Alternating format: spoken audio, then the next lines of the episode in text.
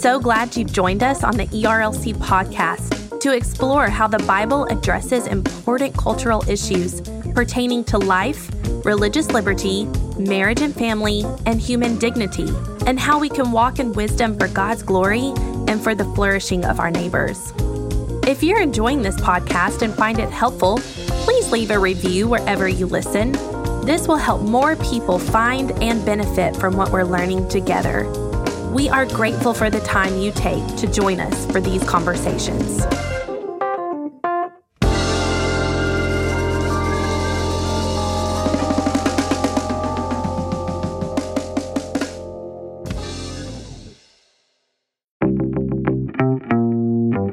Well, welcome back to Weekly Tech, a podcast of ethics, theology, and philosophy in a technological society. Weekly Tech is a project of the Ethics and Religious Liberty Commission, and I'm your host, Jason Thacker. As always, alongside this podcast, we also have the Weekly Tech newsletter that you can sign up to receive each Monday morning. This resource is designed to prepare you to think deeply about the pressing technology issues of our day, as well as to stay up to date on the latest technology news. You can subscribe now at Jason Thacker dot com slash weekly tech. In today's episode, I'm joined by Doctor Evan Lino of Mississippi College and Doctor Mark Liederbach of Southeastern Seminary. We talk about their new book, Ethics as Worship, The Pursuit of Moral Discipleship. Doctor Evan Lino serves as the Director of Church and Ministry Relations at Mississippi College. He also serves as the Director of the Clinton Extension of New Orleans Baptist Theological Seminary. Prior to arriving at Mississippi College, he served as an Associate Professor of Ethics and directed the Land Center at Southwestern Baptist Theological Seminary in Texas. He earned a Doctorate of Philosophy in Christian Ethics from Southeastern Baptist Theological Seminary in Wake Forest, North Carolina. Doctor Mark Liederbach serves as a Professor of Theology, Ethics, and Culture, the Vice President for Student Services, and the Dean of Students at Southeastern Baptist Theological Seminary. He holds a P H D from the University of Virginia and is the author of several books, including True North, Christ, the Gospel, and Creation Care. And now let's join our conversation. Well, Doctor Lino and Doctor Liederbach, thank you so much for joining me today here on Weekly Tech. As we get started, Doctor Liederbach, can you tell us a little bit about kind of the vision behind this project and why you all wanted to come together to write a volume like this? Sure. Yeah. Thanks, Jason. First of all, just thank you for having us on the show. And uh, it's a pleasure to be able to talk about this. I would say that really, in many ways, when you're a professor, some of these ideas percolate in your mind for decades at a time. And for us, Evan was a student at Southeastern when we first got started thinking about these ideas together. And one of the things we noticed in our field, the field of ethics, is a couple things, actually. Uh, one of them is, is that a lot of people who are trained theologians and Bible scholars speak to ethical issues, but the field of ethics itself is a it's an academic field that has special training. And one of the things we noticed a lot of the times in our field is that people speaking to the issues were well biblically informed, but oftentimes hadn't taken a, a lot of time to think through the ethical formulation of how to get to good answers along the way. And I think also coupled with that, it was a lot of the textbooks over the last twenty years, um, there wasn't a, a series of new ones that were coming out that were kind of updating some of the questions being asked. And so those two things got us started thinking about writing a textbook in the first place. But I think the overwhelming piece that we wanted to bring, which is reflected in the title of our book, is we wanted to have a thoroughgoing theocentric approach to this that was going to be very crystal clear on the gospel message and on Scripture as our primary source of authority. And while a lot of other uh, textbooks have the same goal for them, we really wanted to order the whole thing around the idea of worship and bringing maximal glory to God in everything that we do. Um, and of course, that then pertains to the field of ethics. Yeah, so the um, the other side of that as well is kind of the thinking through a lot of the textbooks kind of Mark and I were looking at and even using as we uh, were teaching the class or the classes at our respective schools, approached the discipline from a particularly deontological approach. So it was all about duties and rules.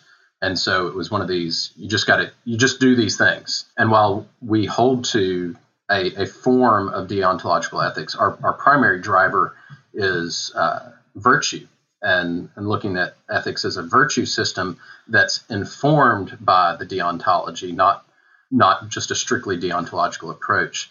And so a lot of the textbooks that had come out over the last twenty or thirty years addressed it from strictly deontological ethics. And so we wanted to add that flavor to what we're doing, which we feel is, is somewhat unique, um, of looking at it from a deontological virtue standpoint rather than just strictly deontology.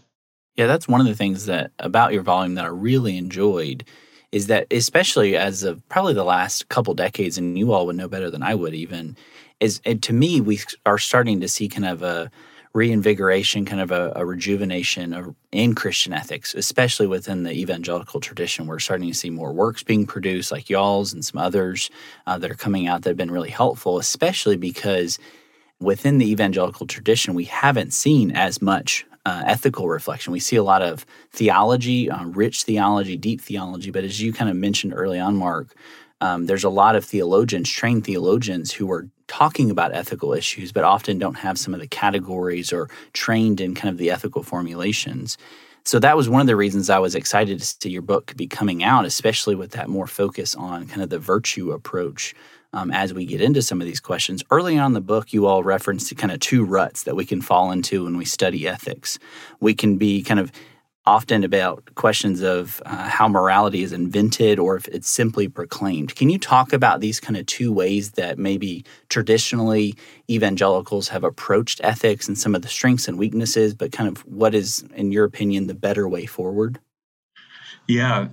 One of the things that really frustrates us about folks when they come into some of our classes or when we interact with folks at our home churches is that oftentimes the field of ethics is depicted. Evan used the word earlier, deontology, which means really in layman's terms more of kind of rule-keeping approach to it. So if you can determine a rule from the scriptures and just simply obey it, that that's really what ethics is. And Um, that's on the one hand. And so we tend, if that's the focus, we tend to kind of breed a lot of evangelical Phariseeism where people are, are basically do-gooders.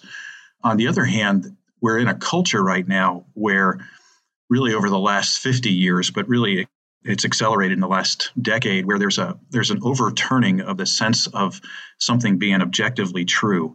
And so what our culture likes to think about is not truth and trying to know truth and be aligned with truth, but rather being true to ourselves or trying to be primarily authentic no matter what our belief is. And so we have the we have the one possibility of, of really kind of falling into a personal relativism as long as I'm true to myself, or kind of this rigid system of here's a rule and I have to keep it no matter what. And what we're trying to do in the text of Scripture is recognize that what the Scriptures give us is an opportunity for us to know the living God and to be in right relationship with Him.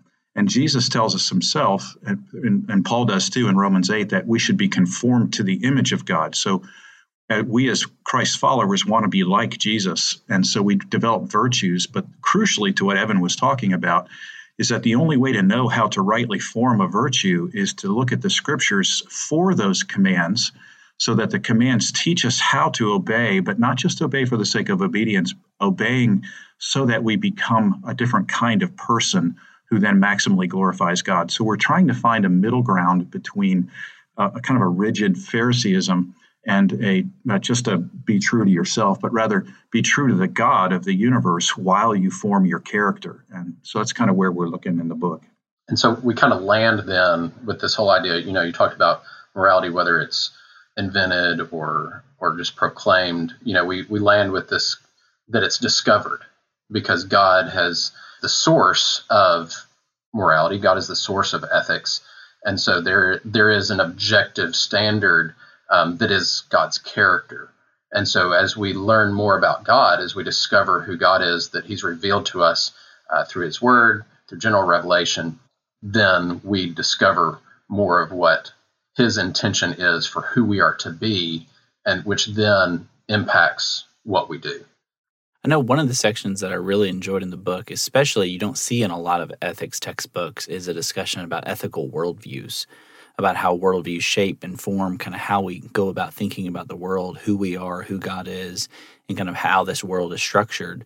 And I think often when we talk about worldviews, it's kind of taught in a theological context instead of an ethical context. So first, in the book, how do you define the concept of a worldview? And then how does the worldview relate to the study of Christian ethics and how we engage with various kind of secular understandings of ethics around us? So I know that's kind of a meaty question, but kind of what is a worldview? And then how does that apply to how we study Christian ethics specifically?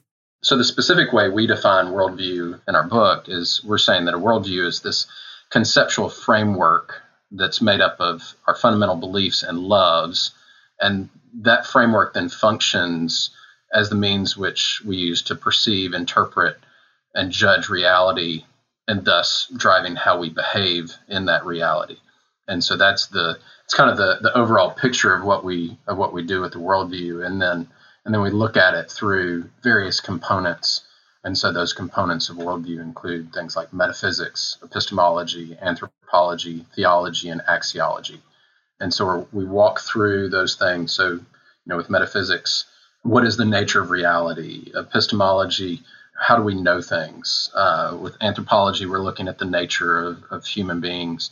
Um, we get to theology, and we're studying the nature and character of God. And then, and then we finish with axiology, Um, which is looking into uh, the nature and practice of what is good and evil, or right and wrong. And and so that's, you know, in the field of ethics, that's kind of where the, the rubber meets the road on the worldview question. Yeah, I think also it's really helpful for us. If you put this in layman's terms, one of the things we're trying to help people think through is is how does your underlying belief actually impact the way that you're you're acting and living in the world? And so one of the metaphors we oftentimes use to think about this is that everybody has a worldview, but the problem is, Jason, not everybody knows what their worldview is. And so their worldview shows up in their behaviors. And a good metaphor to think about this is like having a puzzle, and all the little puzzle pieces are all the different ideas that we have about how best to live. And the problem is, it's when you try to put a complicated puzzle together and you don't have the box top, it's hard to know which pieces fit well and how to put them together coherently. So the field of ethics and what the scriptures are giving us is the box top by which we can then order the way that we not only understand our world, but shape the loves we have for the things in the world. And once those become clear, then we can try to piece together what's the right or proper or good behavior that matches this worldview that God wants us to hold.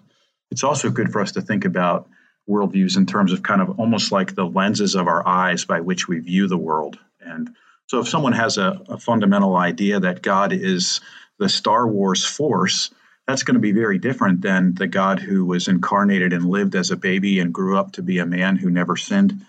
And so those underlying beliefs will shape the way they kind of work themselves out in the day-to-day choices people make. Yeah, I think the way that you all structured the book is really helpful. You kind of start with part one, getting into the basis of Christian ethics, kind of framing these things up, talking about worldviews, and then you shift into three parts. You start talking about the basis of Christian ethics in part one, and then shift over to kind of a formation of meta-ethics and kind of exploring some of the questions there before shifting over to normative ethics. And then finally, kind of getting to what I think a lot of people expect out of an ethics textbook is walking through some of the various issues ranging from war, abortion, euthanasia, justice. So as we want to dig in maybe to that first part, can we talk a little bit about what is metaethics and how that helps us to think about kind of mapping out the contours of Christian ethics?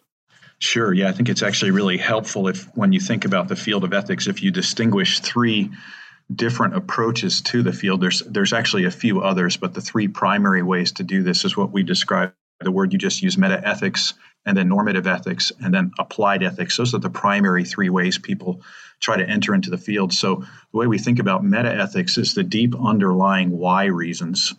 These would be directly related to, in fact, that almost completely overlap with a person's worldview, a person's view about God, a person's view about scriptures and how it functions in our life, a person's view about whether human beings are just material or whether we have a soul as well, and how those two interact together. So when you ask questions about those deep whys, that's a meta, meta-ethical question. Most people f- start, when they ask questions about ethics, start with the normative realm. And what that means is they they look for norms of behavior in the scripture, like thou shalt not commit adultery, thou shalt not murder. And while those are really important to guide our ethical theory, we're making an argument in the book that that we need to actually have a deeper understanding of those. But then once we develop or identify norms, then we ask the question, how does this apply to the situation that I'm in? And that's applied ethics. So if I were to work this backwards, Jason, if let's say somebody comes to me and says, is it wrong for a Christian to serve in the military? Well, that that's an applied question. So what we want to do is walk them backwards and ask, well, what does the scripture say? And the scriptures might say something like, thou shalt not murder in the sixth commandment. Well, that's a normative answer.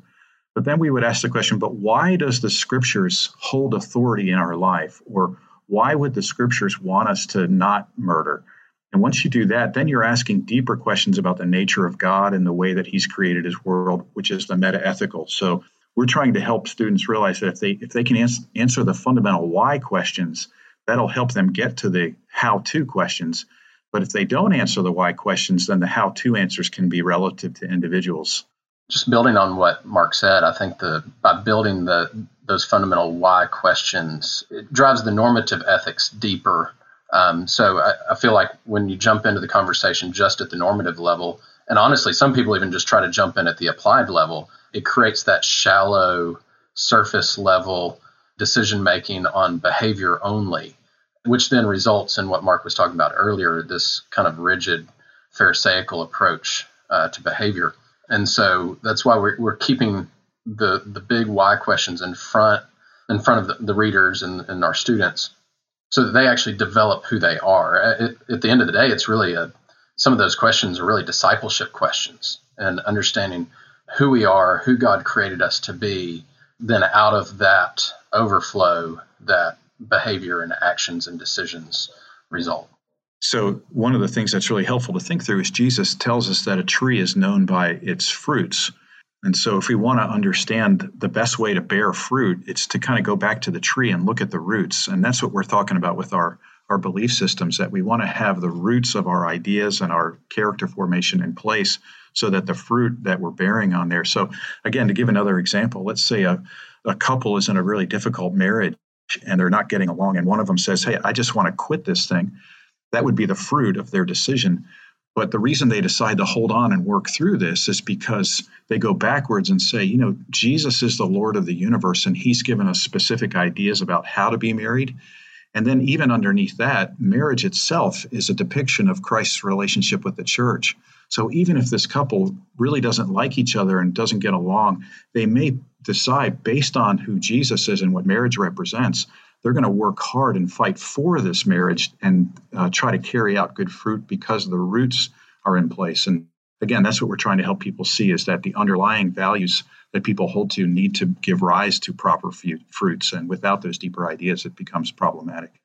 No, and I think you're exactly right on that. I know, kind of shifting over to that part three, which you're focusing on normative ethics, I think often one of the biggest questions I get from whether it's friends or people in my church is the relationship often between the Old and the New Testament. We've even seen recently on social media a lot of differing understandings of how the Old Testament principles apply in the New Testament context. And often, I think, we pit the Old and the New Testament against one another as if they're different type of ethical systems or moral systems. Can you kind of, you guys talk a little bit about the relationship between Old Testament and New Testament ethics, and how this really fits together under the concept of Christian or biblical ethics?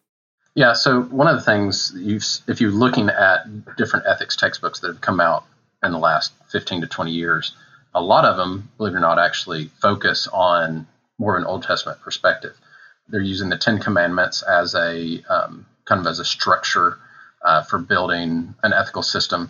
We're trying to utilize both. You know, we're looking at the Old Testament, uh, we're looking at the New Testament. We're trying to have a, an integrated approach, saying, listen, it's not Old Testament ethics versus New Testament ethics.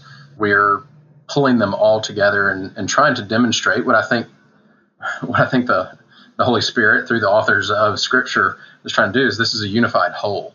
And sometimes, you know, in kind of looking at how Jesus interacted with some of the, the Ten Commandments or other or Old Testament commands is is really demonstrating it's a you have this command and it has a very specific application. But there, there's a much larger character virtue component underneath, and so we're trying to we're trying to draw that out, utilizing you know an integration of both Old and New Testament. Um, it's interesting to note when we were looking through our um, kind of scripture index and trying to see what scriptures that we used, um, we actually found ourselves in Genesis one a lot. If you were to actually try to pull up the, the various passages of scripture, so. We're we're pulling from, listen, it, this is a unified story of, um, or narrative of what God has done, starting at creation and then working our way through the fall and its impact on uh, on humanity and what that what that means for us, and then God's plan of redemption um, that is covered throughout Old and New Testament, ultimately in the restoration of both humanity and creation. And the eschaton is, is God calls all believers to Himself, for, you know, for all of eternity. Um, and so we we see this as a as an ongoing narrative that runs throughout the corpus of Scripture. Yeah, Mark, I want to follow up with you there, kind of digging in a little bit more on the relationship uh, between some Old Testament principles, especially lived out in a New Testament type context.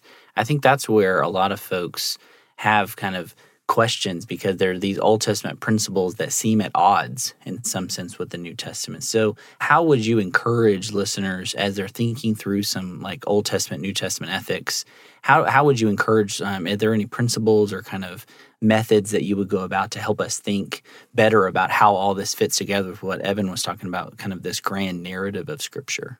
Yes, that's very helpful. And to redirect it back to that grand narrative is really the first starting place, because we want to recognize that Scripture itself is grounded in the nature and character of God. So if that's true, that Scripture comes from His character, then by definition, it's impossible for it to conflict with itself.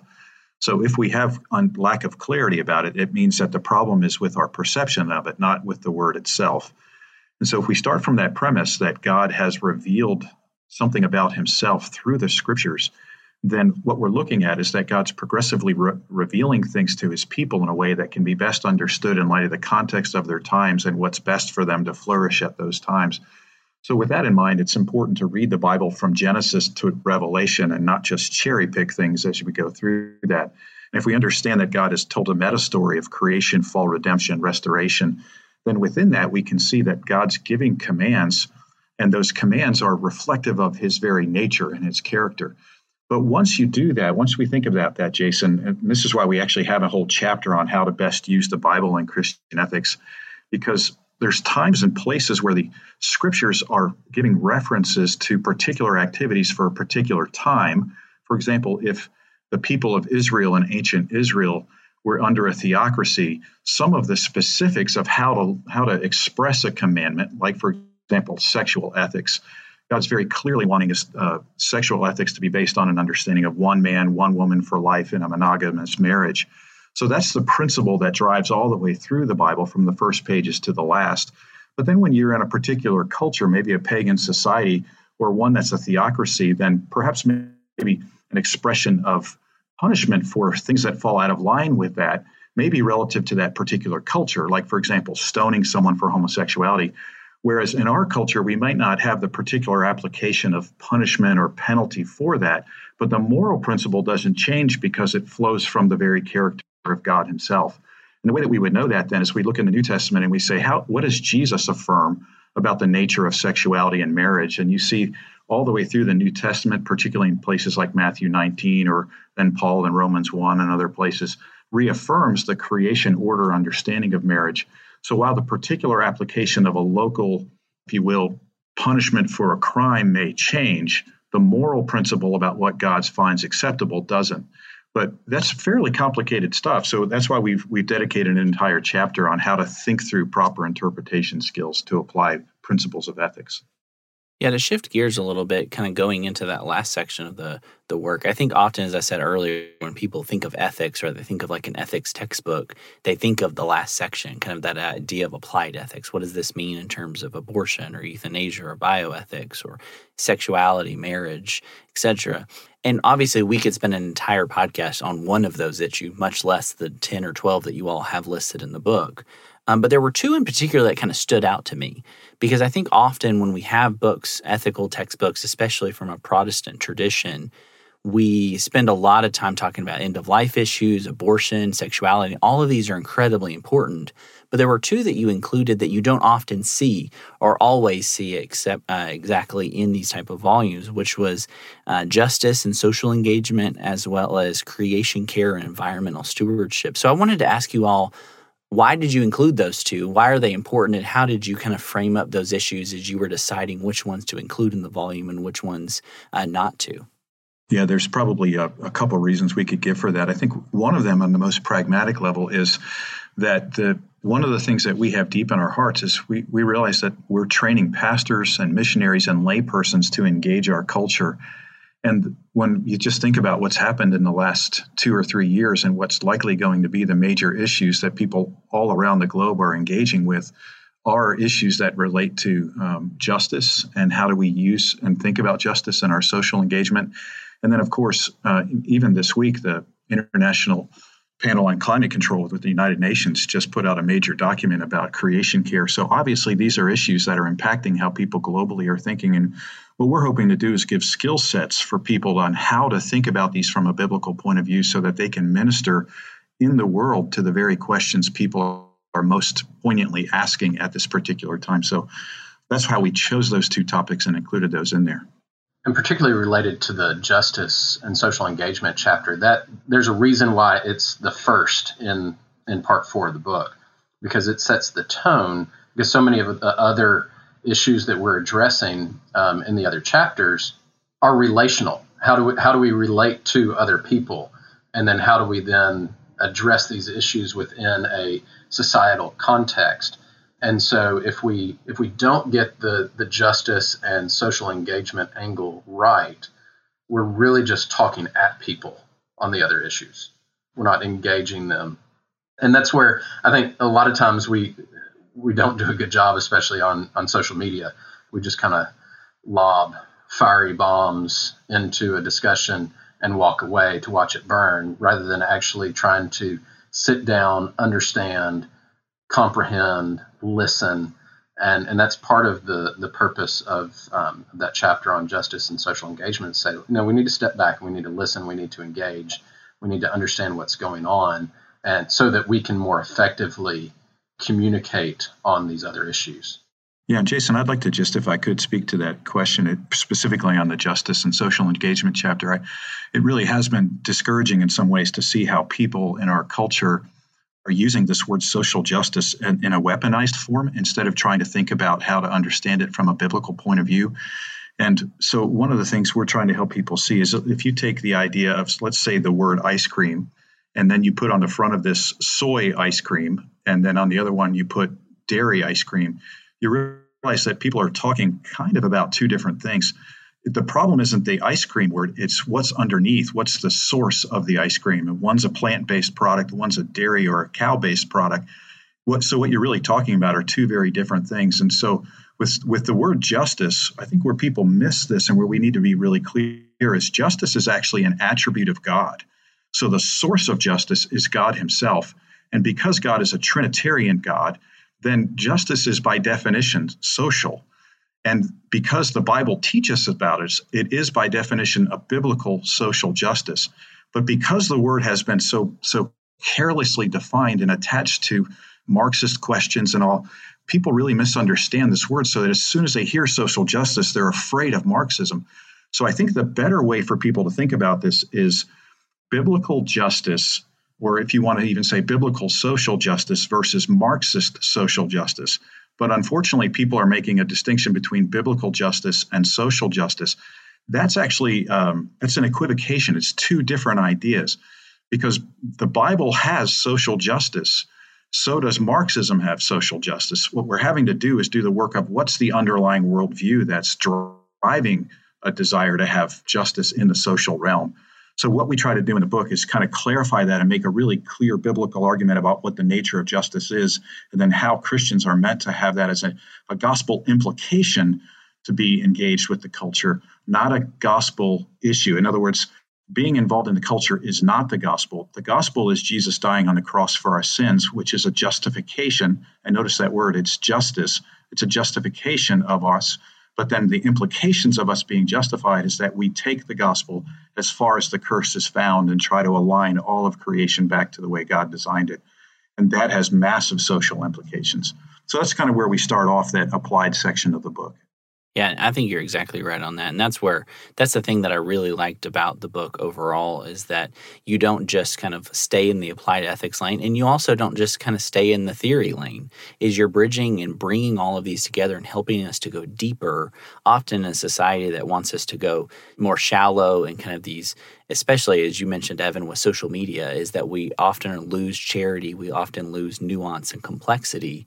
And when we get into a lot of these ethical questions and ethical debates, there's a lot of nuance. There's a lot of complexity to many of these issues. And as Christians, we need to, as James tells us, to slow down, uh, be slow to speak, um, and quick to listen. And I think that's a principle that I see you all throughout the volume uh, modeling for us. And that's something that I really appreciated about the book. Obviously, at eight hundred pages, this is not like a quick read for many people. So they're going to be slowing down intentionally to kind of dig in.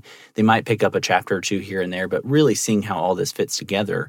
But one of the things that we always do on the podcast is recommend kind of next steps or next resources. So obviously, we want folks to go and pick up this new book, Ethics as Worship. I think it's really important. I encourage you to go slowly through it.